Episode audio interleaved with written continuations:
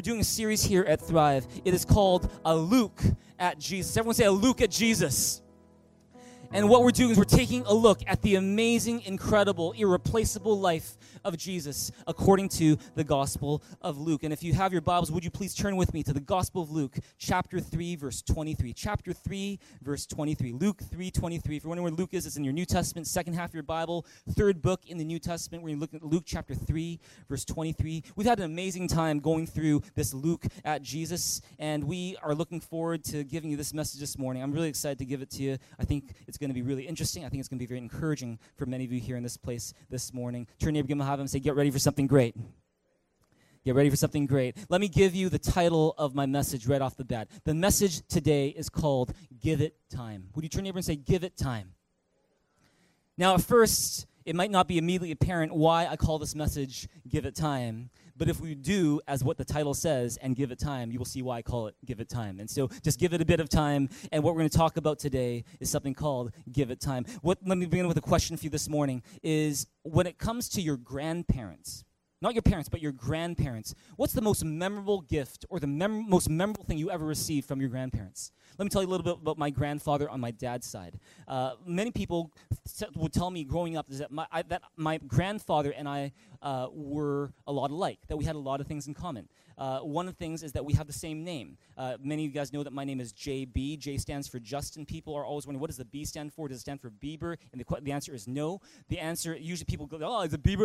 is it Bieber? No, it's not Bieber. Um, B, the B stands for Benjamin. It's because my grandfather, his name is Benjamin, and so I take his middle, my middle name from his first name. And so that's one way that we, uh, you know, what's one thing we share in common. Another thing that people would often say to me growing up was that, oh, yeah, you, you, you, you dress a lot like your grandfather your, your, your, fashion sense is very similar. I was never sure really, if that was an insult or a compliment. I was never really kind of sure about that. Another thing that we shared to, uh, w- in common was that we both loved bananas. Uh, back when I was 17, 18 years old, uh, I was really into eating healthy, like fruits and vegetables pretty much only. And so I would eat a bunch of bananas throughout the week. In fact, I think my record for a, like number of bananas eaten in one day is nine. Have you eaten nine bananas one day before? I don't recommend it, all right? That, that, that, and I just ate a lot of bananas back in the day. And my grandfather loved bananas as well. And so whenever I'd go visit him at his house, I'd bring a bunch of bananas. And I'd share one banana with him, and we'd eat and we'd talk over eating bananas. And he'd even greet me the same way every time he sees me. Every time I step into his house, he has this, he's got this interesting voice. He's like, eh, Jebby, where's your banana?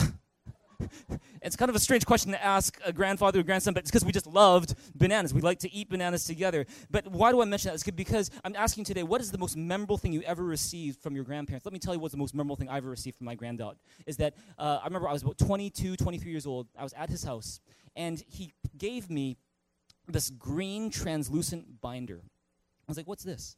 I opened it up, and it was our family tree.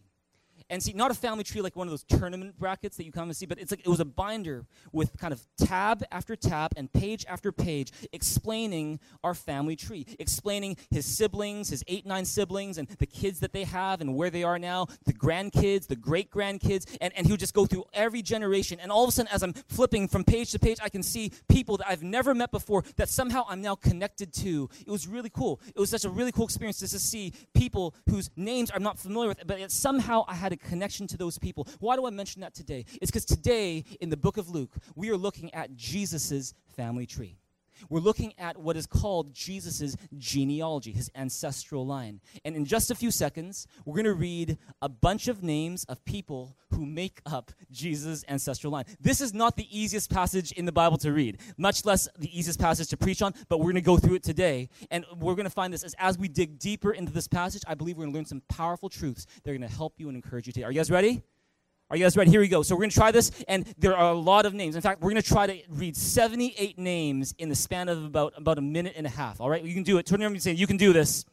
And so we're going to do this fast. We're going to do this quick. And so if you're not sure how to pronounce something, don't worry about it. Just make it up, and we're just going to keep on going. Are you right? Are you ready? Here we go. So verse 23 says, Now Jesus himself was about 30 years old when he began his ministry. He was the son, so it was thought, of Joseph, the son of Heli, the son of Matthat, the son of Levi, the son of Melchi, the son of Jannai, the son of Joseph, the son of Mattathias, the son of Amos, the son of Nahum, the son of Esli, the son of Naggai, the son of Maath, the son of Mattathias, the son of Simeon, the son of Josek, the son of Joda, the son of Joanan, the son of Rhesa, the son of Zerubbabel, the son of Shealtiel, the son of Neri, the son of Melchi, the son of Addi, the son of Cosam, the son of Elmadam, the son of Ur, the son of Joshua, the son of Eliezer, the son of Joram, the son of Matthat, the son of Levi, the son of Simeon, the son of Judah, the son of Joseph, the son of Jonam, the son of Eliakim, the son of Melea, the son of Menna, the son of Mattatha, the son of, Nathan, the son of David, the son of Jesse, the son of Obed, the son of Boaz, the son of Salmon, the son of Nahshon, the son of Abinadab, the son of Ram, the son of Hezron, the son of Perez, the son of Judah, the son of Joseph, Jacob, sorry, the, the son of jo- Isaac, the son of Abraham, the son of Terah, the son of Nahor, the son of Serug, the son of Reu, the son of Peleg, the son of Eber, the son of Shelah, the son of Cainan, the son of Arphaxad, the son of Shem, the son of Noah, the son of Lamech, the son of Methuselah, the son of Enoch, the son of Jared, the son of Mahalalel, the son of Kenan, the, the son of Enosh, the son of Seth, the son of Adam, the son of God. Give God a big hand here in this place right now. Woo! Gotta love a genealogy. Man, what a long list of names. What crazy names are in there too, right? You know, love, love that name, Salmon. Love that. That's really cool. You know, s- some of the people in this list are, of course, famous biblical characters. Jesus' father Joseph is there. David is there. Uh, Abraham is there. Noah is there. But there's probably going to be a lot of names that are in there that you're not familiar with that are hard to pronounce. In fact, when I look at some of these names, I think to myself, I, I feel like I'm, I'm looking at the names of characters in a Star Wars movie, right? Like Luke, I am your father. Where is your son? Where is your brother Matthat? You know, where is your son Milky? You know, and or or they sound like almost Pokemon names. Doesn't Methuselah sound like a Pokemon? You know, well, how much HP does he have? What attacks does he have? You know, can we, we, we got to catch them all. And, and see, here's the thing: is what what can we learn? What can we learn from this list of names that make up Jesus' genealogy, his ancestral line? Well, first off, let me address a question that very often people have about the genealogy of Jesus, because you got to do this: is is this if you compare the genealogy of Jesus in the Gospel of Luke with the genealogy of Jesus in the Gospel of Matthew, you're going to find they're kind of different. Have you noticed that before? Have you ever tried looking at th- those two genealogies before? Matthew has a genealogy, Luke has a genealogy, both of Jesus, but they're a little bit different. First off, is that Luke's genealogy is a lot longer than Matthew's. Luke's genealogy covers about 78 names that we just read, 78 names that represent 78 generations. Matthew's genealogy skips generations and it covers about 42 generations. Not just that, but you're going to find that some of the names in Luke's genealogy and the names in Matthew's genealogy don't match. For example, if you look at Matthew's genealogy, Joseph's father is called Jacob. But in Luke's genealogy, Joseph's father is called Heli. And other than the possibility that, okay, maybe Matthew is skipping some generations, what's the reason why these names don't match? See, over the centuries, Bible scholars, they've been trying to wrestle with this question, try to think of what could possibly be the reason why they don't match, why are these differences there? And let me just give you a couple theories that people have been positing about why these two genealogies might be different. One theory is this. One theory is that Matthew's genealogy is talking about Jesus' ancestral line through his dad, whose name is Joseph. Whereas Luke's genealogy is talking about Jesus' ancestral line going through his mom, also known as Mary. And so that's why the two lines are a little bit different. And to support that, some people say, well, when you look at the book of Matthew and you look at how Matthew recounts Jesus' birth, it's all talking about it from the perspective of Joseph, his dad. When you look at Luke and you're reading about Jesus' birth, it's all talking about it from the perspective of Mary, his mom. And so maybe the genealogies also reflect that difference as well. Luke is, is telling us Jesus' genealogy through Mary, and then Matthew's talking about Jesus' genealogy through Joseph. That's one of the possible theories. Here's another possible theory. And for this one, I'm going to need uh, a, a, a, few volunteers. I'm going to ask, uh, hey, uh, can Paul, can I, can, Paul, can I get you? Paul, why don't you come up? Uh, let's see. Uh, let's see. Andy, can you come up? Or sorry, uh, is that Ricky? Ricky, oh, Ricky, why don't you come up? Okay, uh, let's say, uh, uh, let's see. Oh, I, think she did this in their first service as well. Uh, I'll get uh, to come up as well, and let's get one more person. Let's go one more person. One more person. okay, I'm gonna do this. I'm gonna ask uh, uh, Cyrus. Why don't you come up as well? Cyrus, why don't you come up as well? Okay, let's gonna give all of our volunteers a big hand right now. Okay, all right. Okay. Okay, fantastic. Here we go. Here we go. So this is what we're going to have happen right now. So, okay, you, you guys are going to play husband and wife. Okay, all right. I know that's a bit awkward, but you're, you're, you're husband and wife. Okay. Okay. And then what's going to happen is, uh, Cyrus, I know uh, you, are you're, you're quite tall, but you're going to be a baby. Okay. Can, can, you, can you just can just sit here at the bottom of uh, at, at, my feet right now? Okay. Okay. Uh, and what's going to happen is, uh, Paul, for just a moment, just just to stand on the side for a moment. Okay. Here we go. See, another theory for why the two genealogies of Jesus in Matthew and Luke are different has to do with Jewish marriage laws. They say this is that according to Jewish marriage laws, if a husband and wife are married, can you kind of look at least at like you're a little bit married, okay? Just a little, yeah. Okay, there, okay, there, okay. That's okay. That's good. Okay, I, I want you to do this. Is uh, what what's what they said is this: is that according to Jewish marriage laws, if a husband and wife are together, but the husband dies before they have children, could you just pretend to die just now? Yeah. Okay. Okay. All right. Okay, so so so uh, he's dead. Okay, he's dead. And what happens is that the nearest male relative of the deceased husband, maybe it's a brother, maybe it's a cousin, maybe it's an uncle, would step in his place and marry the widow. And so, so that's Paul. Paul, why don't you come in? Okay, okay. And then why don't you, why don't you lock arms? Okay, lock arms. Okay, that's good. And, and, and see, what ends up happening is that his role is to carry the line of his deceased relative. And say they have a baby, and it is Cyrus. All right, can Cyrus, can you give, can you give a, a, a, a whine or a wail as a baby? He's a giggly baby what can i say? And, and so and so what, what happens is this is that say in this new marriage union there's a baby there's a son what they'll say about the son is in some cases they'll say this is the son of the new living husband. In some cases they will also say this is the son of the deceased first husband. And so that's where there can be a difference as well. Can we give all of our volunteers a big hand in this place? Thank you so much guys. That's great. Great job.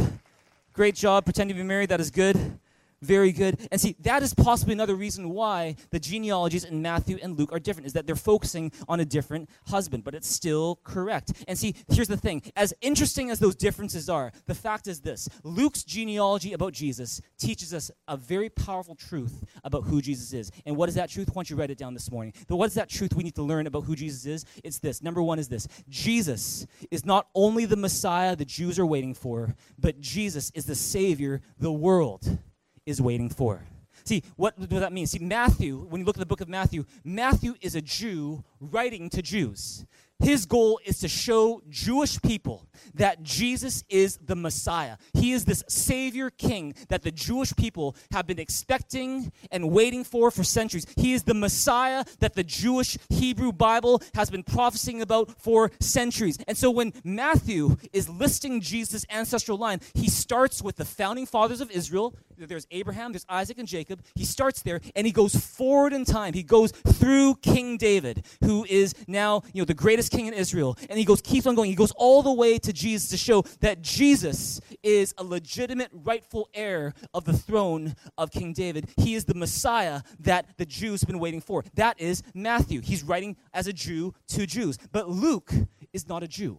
And Luke is not writing to Jews. He's writing to a guy called Theophilus, who is not a Jew. And what he's doing is Luke is he's doing this genealogy to show that this Jesus that everyone is talking about, not only is he relevant to Jews, he's relevant to every human being on the planet.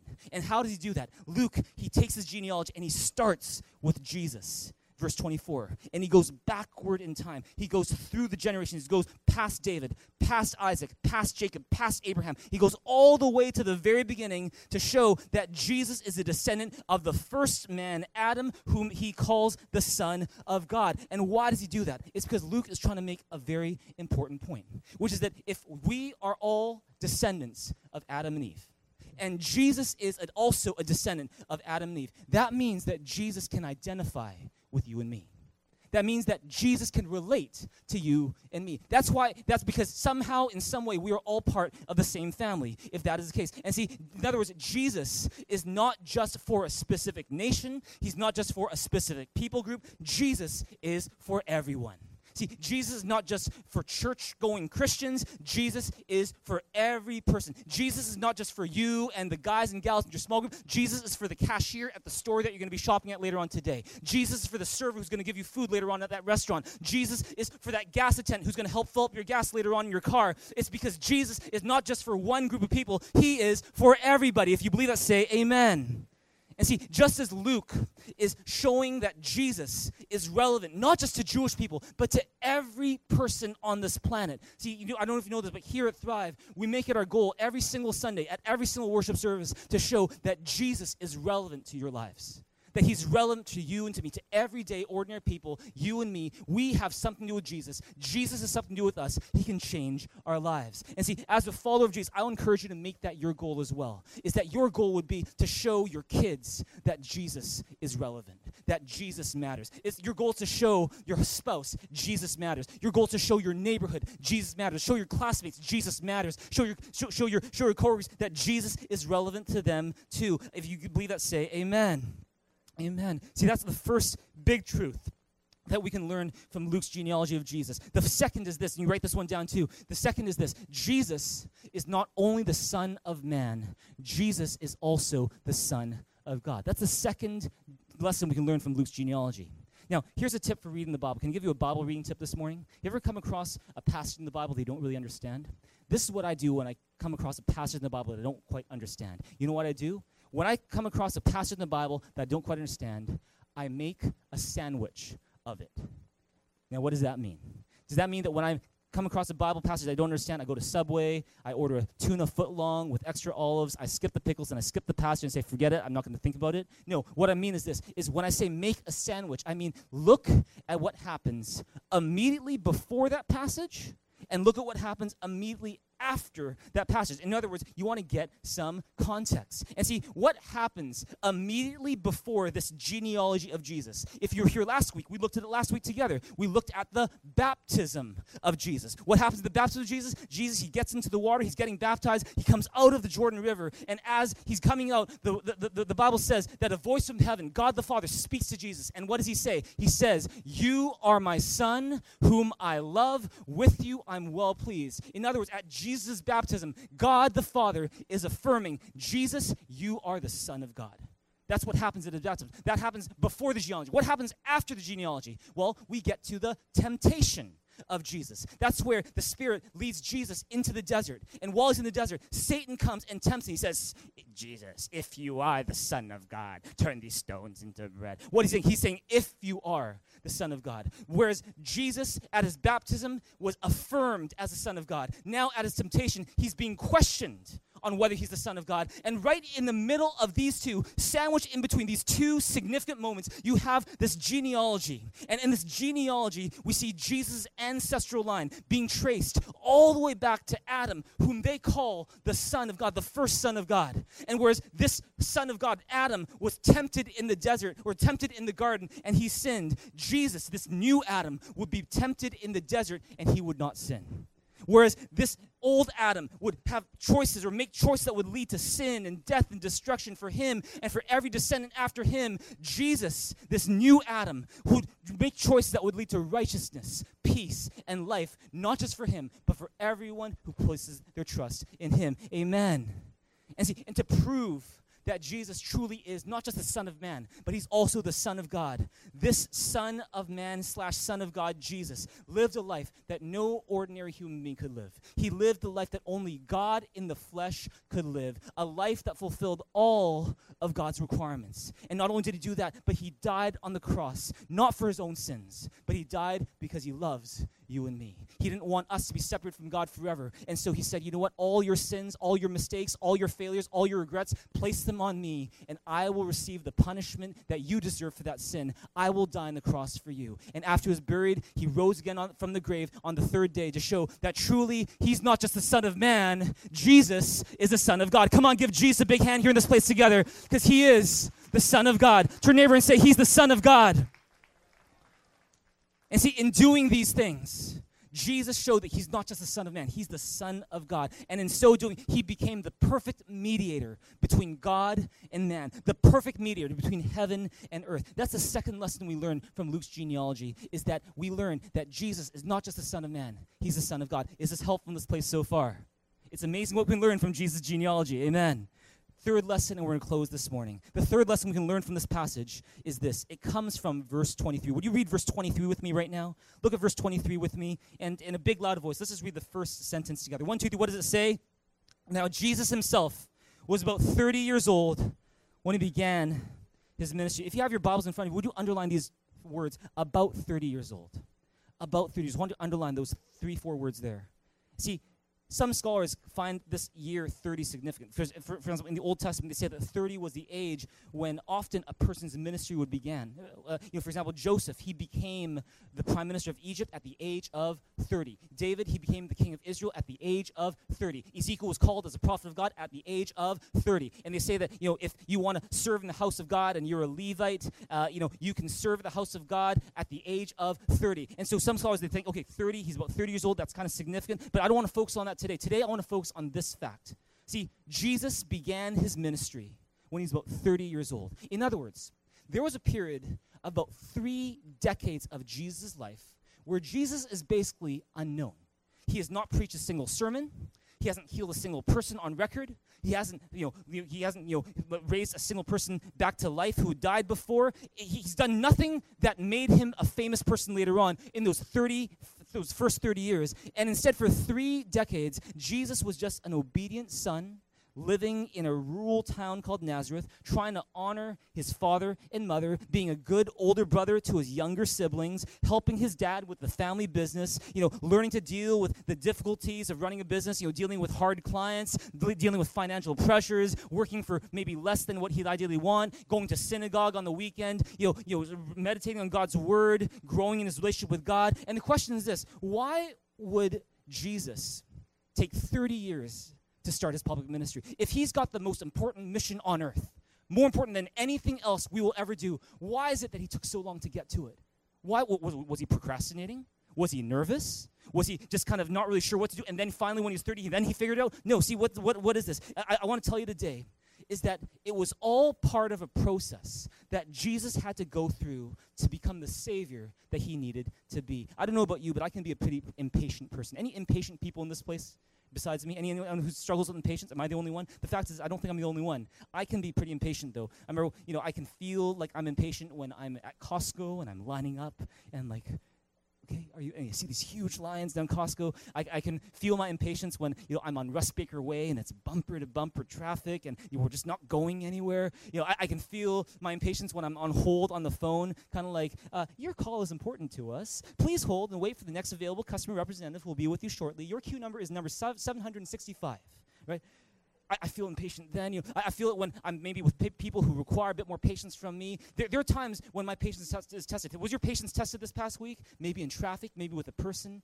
You know, and l- this is the thing. We can all struggle with impatience. And if I was Jesus and I knew that I'm called to change the world with my preaching, my teaching, my healing, my serving, my sacrificing. And I knew that though it would be not easy, it would be the hardest thing that anyone would ever do, but I would know that at the end of the day, I could soon go back to heaven to be with my Father in heaven. Then I would be thinking impatiently, you know what? Let's do it already.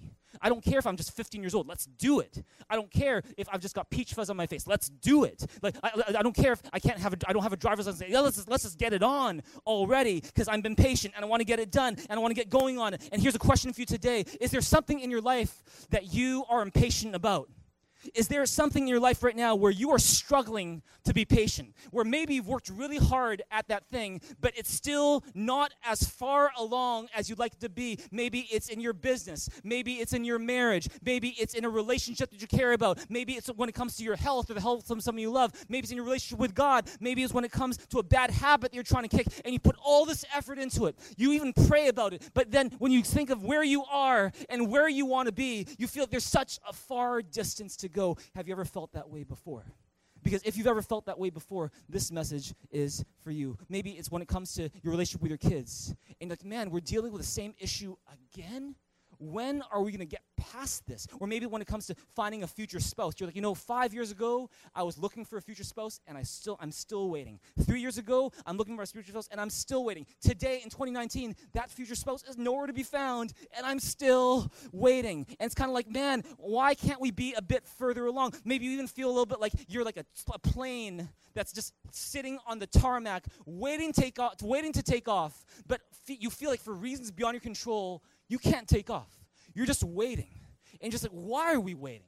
Why the delay? Can we move already? Can we get going already? And maybe you feel like that in your life today. If that's you, then this message is for you. See, I believe this. I believe that the reason why, verse 23, says it took Jesus about 30 years before he stepped into his public ministry was to teach us something very, very important that you need to know today. And you can write this down. and that is this is that the best things in life take time to develop and are worth waiting for. The best things in life take time to develop and are worth waiting for. Can I get a good amen?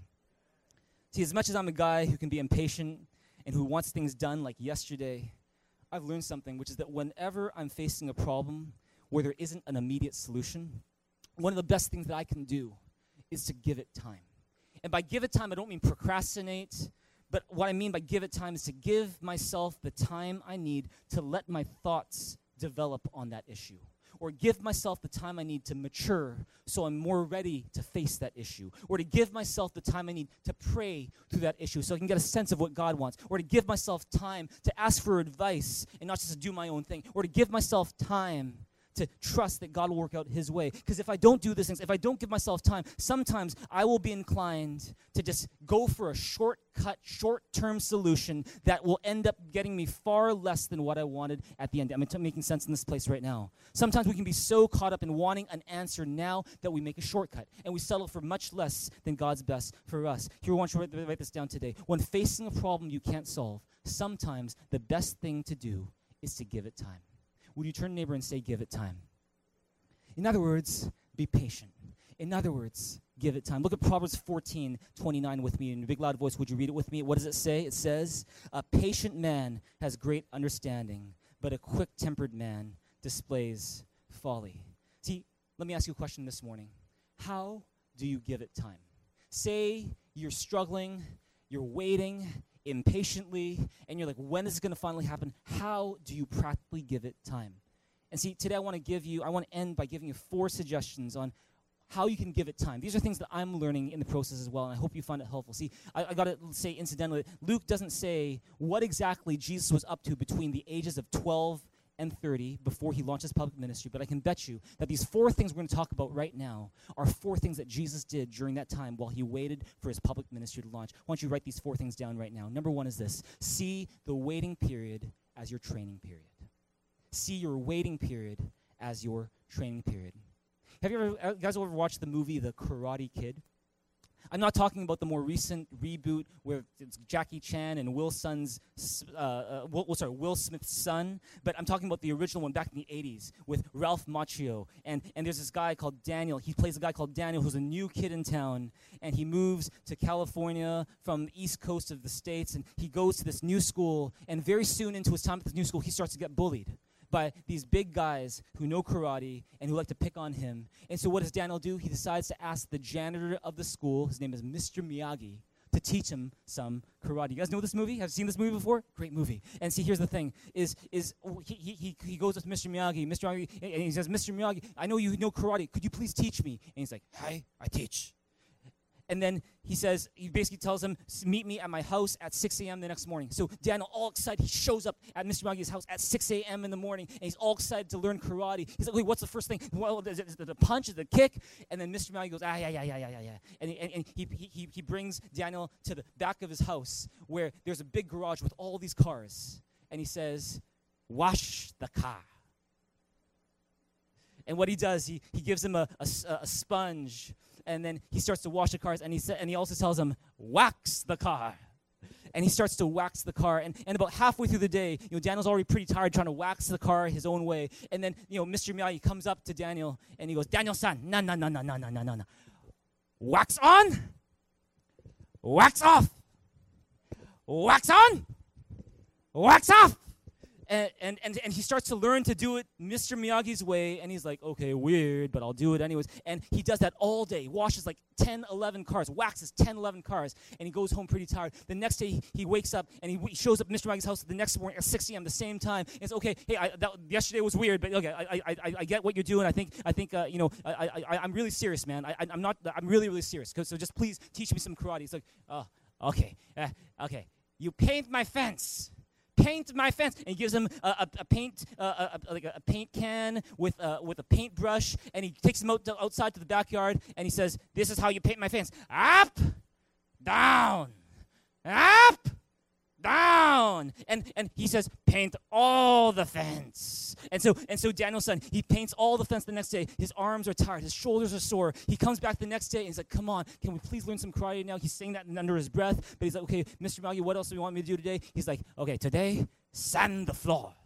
And he takes gives him some sandpaper and he gets on his knees and he goes, sand the floor, sand the floor and, and, and Daniel is, after, after, after about three, four days, Daniel's really frustrated. He's like, I came here to learn karate, and he's making me a maid in his home. And so he gets up to Mr. Miyagi and goes, What are you doing? I was here to learn from you, and you're just taking advantage of me and, giving, and, and letting you have free labor. And, and Mr. Miyagi's like, No, no, no, no, no, no, no, no. Show me. Wax on, wax off. And he's like, uh, uh, uh. Oh, and, and show me, wax on, wax off. And what is that? It turns out that wax on, wax off is not about waxing cars. Wax on, wax off, wax off is about blocking punches, right? And he says, "Show me, paint the fence." And, and he's like, "Huh?" And, and it turns out paint the fence is not just about paint the fence. Paint the fence is about scaring your opponent, right? Or something like that. And, and see, and, and see here, here's the thing: is that in in the process of learning all these chores he was actually learning karate. And why do I mention that? It's because through this weird process that didn't make any sense to Daniel-san at all, Daniel was like, What am I possibly learning? This is all so meaningless. It doesn't make any sense to me. But at the end of that process, he realized that Mr. Miyagi was training him. And see, why do I mention that? Because maybe today you're going through a process or a situation right now that doesn't make any sense to you. And you think to yourself, why am I getting involved in some insignificant, meaningless things that have no bearing on my future later on?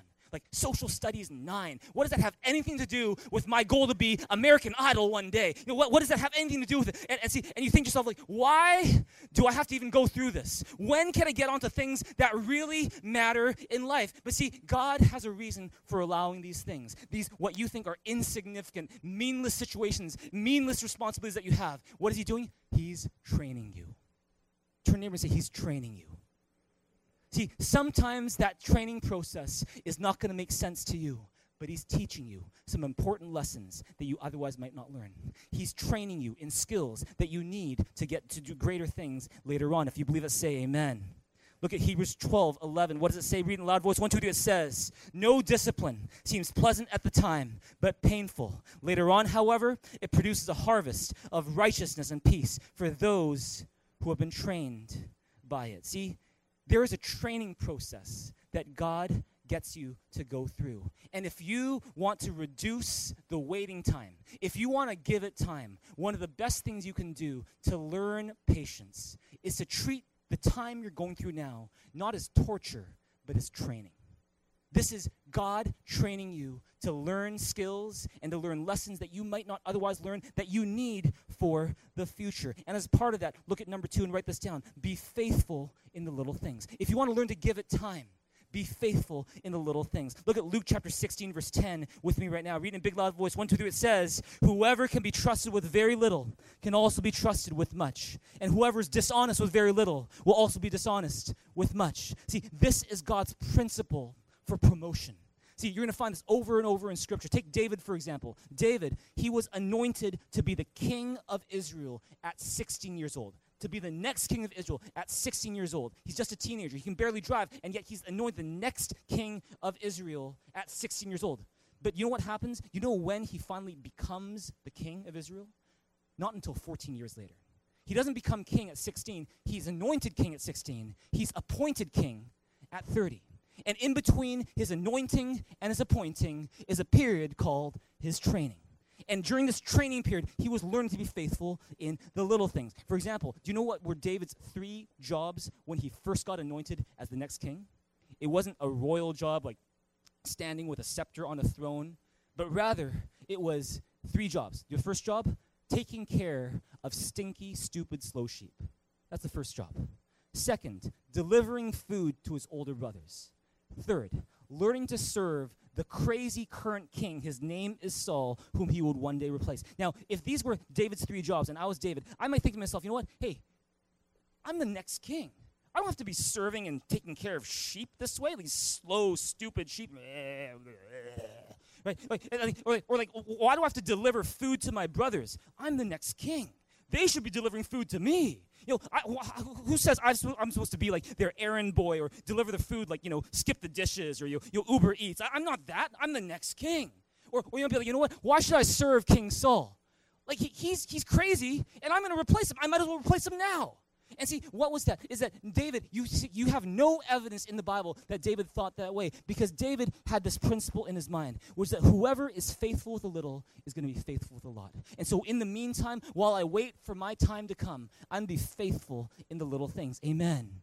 And it's in being faithful to little things that David learned some skills, some lessons that would become so key to him being king one day. Lessons like how to be a servant, how to make wise decisions, how to keep your promises, how to deal with stress, how to control your temper, how to lead a team, how to shepherd people, how to fight for what's right, how to respect the office of the king, and how to trust God that his timing is better and better than yours. If you believe it, say amen.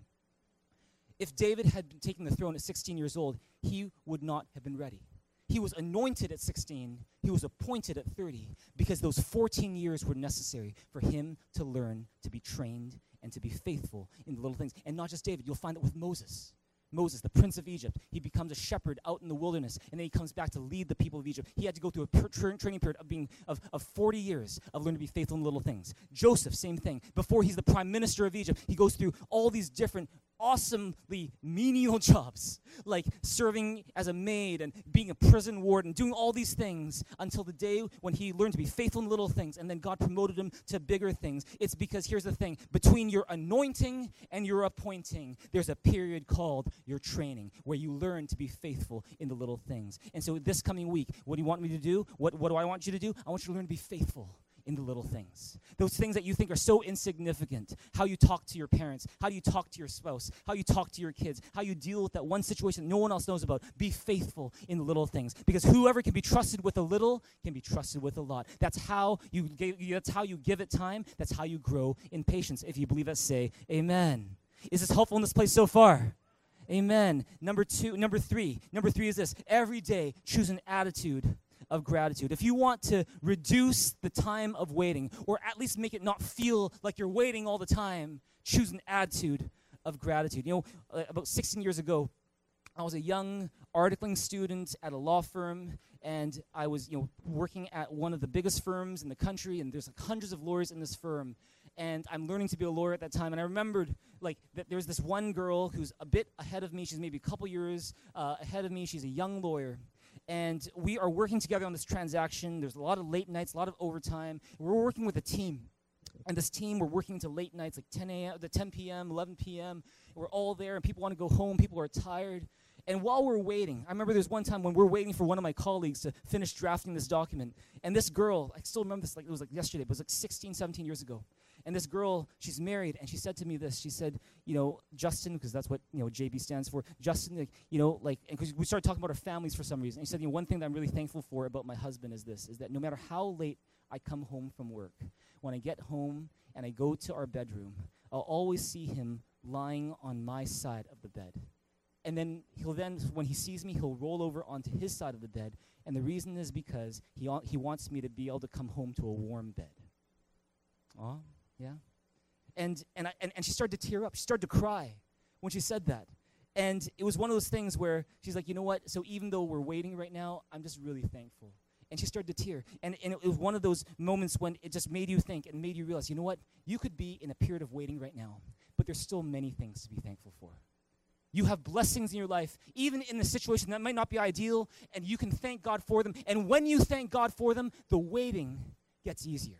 You can, in fact, reduce the time of waiting, or at least not feel like you're waiting all the time, if you will choose an attitude of gratitude. If you believe that, say amen.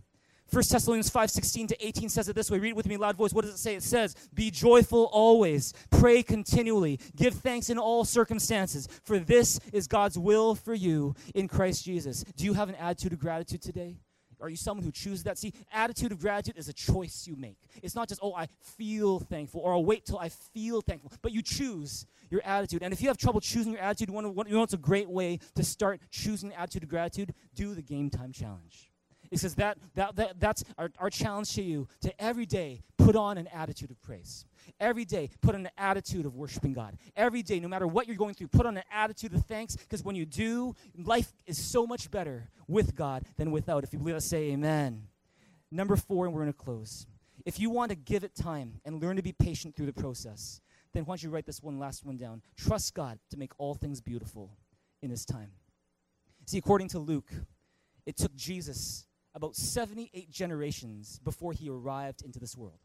And it took another 30 years after he was born before he'd preach his first sermon. God was not in a hurry, obviously. And I find this something I've learned about God is this is that when God wants to do something great, he takes his time. He's not a procrastinating God. He's also not a God who just kind of wings it and kind of just like spontaneous, oh, whatever, I'll just do the. No, but he, he plans it out. He takes his time, especially for the greatest things that he does. The plan of salvation to send Jesus Christ as the Son of God to die on the cross for our sins, to rise again from the dead. That was the plan from the very beginning of time. He takes his time. And what I find with God is the way he works with us is that God doesn't work in a microwave. He works more like a crock pot. He doesn't do things instantaneously all the time, but he lets things brew and stew and sit there for a while because he's doing work in that slower kind of process. You know, when, when my son Bradley was just over a year old, and I don't even, even remembers this, but when he was about a year old, uh, he loved watching planes, just loved planes. And, um, you know, I remember three or four times a week, I'd pick him up and I'd put him in the stroller, and uh, I'd take him outside in the stroller, and we walk down to the dike where across from the dike you see all these planes taking off. And I just remember watching these planes, and one day I noticed something, which is that you've got all different sizes of planes. You've got small planes, like seaplanes, you've got big commercial airplanes. And I was just noticing them take off. And this, you know what I noticed? I noticed that the small planes, the seaplanes, that don't go very far, that don't go very fast, that don't go very, fa- uh, very high, they don't need a lot of time on the ground before they all of a sudden they take off. And they're already in the air, but then they come down pretty quickly after that. But when it comes to the big planes, the big commercial planes that go across countries, that go super far, that go super high, beyond the clouds, that these planes take a long time on the, on the ground. Is that they, they don't just kind of go and take off right away, but, but they spend a lot of time just sitting there. People are refueling, restocking, resupplying, doing checks, doing all that stuff, training people, all that stuff. And then, and after a while, when they start, finally get going, they're not even in the air yet. For what feels like the longest time. They're just on the ground and they're just moving, but they're still on the ground. Moving, but still on the ground. Finally, it's almost to the point where you're not sure if they're ever going to take off. And then finally, they start to take off and they go higher and farther and faster than any small seaplane could ever go. And when I saw that, I felt the Holy Spirit was speaking to my heart on that day. You know, this back when our church was a lot smaller. And I felt like God was saying to me, JB, don't despise your time on the ground. Don't despise your time on the ground. Because that time on the ground is not torture, it's training. That time on the ground is not insignificant, it's crucial. That time on the ground is what you need so that one day you can take off and go higher and further and farther and faster than you ever thought possible. And you're, maybe you're here today and you feel like a grounded plane. You're like, when can we finally take off? When can my love life take off? When can my business take off? When can my marriage finally be the marriage that I married this person for? When can my health be better? When can my prayer be answered? When can that process be better? When can those things finally take off? When can my ministry finally get to the where I want to be? You know, and, and if, if you're here in this place today, can I tell you this? Don't despise your time on the ground. Because I'll tell you this you weren't made to be some itty bitty small seaplane that just rises up so quickly, but then you come right back down. You were made to be a big airliner, a big commercial plane where you spend the time on the ground because that time on the ground is necessary because one day, as you spend that time on the ground, you're going to take off.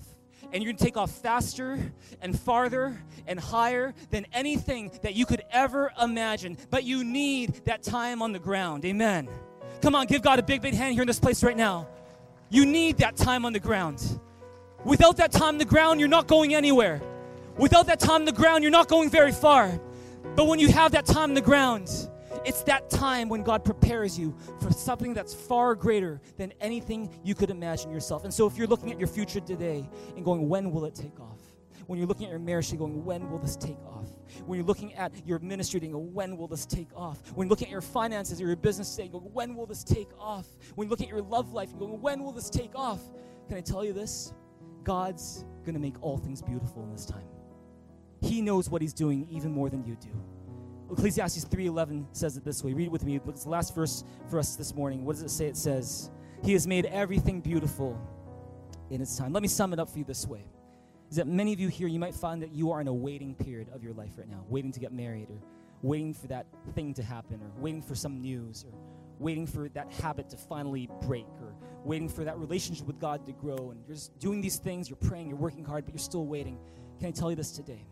Is that in every waiting period that you go through, there are four things that are in your favor.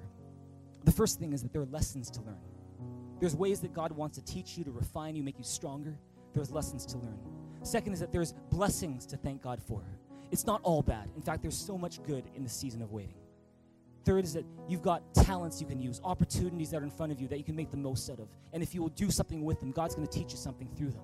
And number four is you got God to rely on through every day that you have to wait.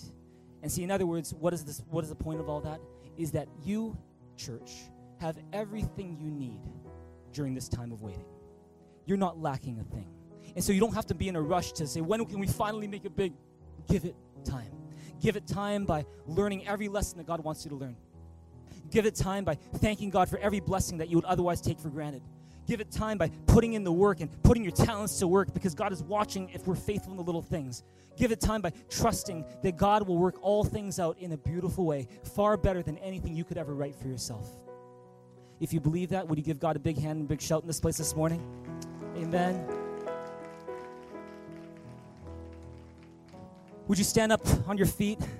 I want you to remember today, church, is that the best things in life, the best things in life, everyone say the best things in life the best things in life take time. The best things in life are worth waiting for. The best marriages, the best families, the best ministries, the best teams, the best companies, the best lives are worth waiting for. But they take time to develop, but they're worth waiting for. Turn neighbor, give him a high five and say, just give it time. Just give it, it time. Turn neighbor, tell him just give it time and give God a big hand, a big shout in this place this morning. Let's respond to God. I'm gonna ask our team to lead us in a song. I'll lead you in prayer after that. And today, you know, we've been learning about God's amazing love for you and for me. And one of the biggest things I need to let you know today is that because God loved you so much, He sent His Son Jesus Christ to die on the cross for your sins, to show you that His love for you is unconditional. It's unlimited. It's unchanging. It's not based on your performance. It's based on who He is. And the Bible says God is love. And so today, if you want to receive the forgiveness that comes through the blood of Jesus Christ, if you want to ask Jesus to come and to forgive you of your sins, if you want to ask Jesus to, to be your Savior today, uh, then we want to give you an opportunity to do that right now. It's as simple as praying a prayer. If that's what you want to do, you want to receive Jesus Christ as your Savior, you want to invite Him to forgive you of your sins today then why don't you just raise your hand to heaven right now? Don't worry about your neighbor's doing. You just respond to God right now with faith, with thanks. Just respond to God right now. Lift your hand to God. Lift your hand to heaven today. Don't worry about your neighbor's doing. You just hold your hand up to God. Let, let your hand be lifted high to reflect how much you need Jesus today. Let the hand be reflected high to, to just say how thankful you are that He died on the cross for you. And we're just going to pray together right now. Those of you who prayed this before, why don't you pray with those who are praying for the first time? And let's pray this together. Receive Jesus into our lives today. You can say, Dear Jesus, Dear Jesus, I thank you. I thank you for your amazing love. For your amazing love. How you died on the cross. How you died on the cross to pay for my sins. To pay for my sins. How you rose again. And you rose to again. give me life. To give me life. And so today, so today, I place my faith. I place my faith in you, Jesus. In you, Jesus. I ask you. I ask please forgive me of my sins. Forgive my sins. Please come into my heart heart. Please come into my and be my savior. And be my savior. And be my king. And be my king. Because you're the one that I need. Because you're the one I need. So I open up my life. So my life. And say, please come in. And say, please come in. Forgive me of my sins. Forgive me my And fill me with your Holy Spirit. Fill me with your Holy Spirit. Thank you.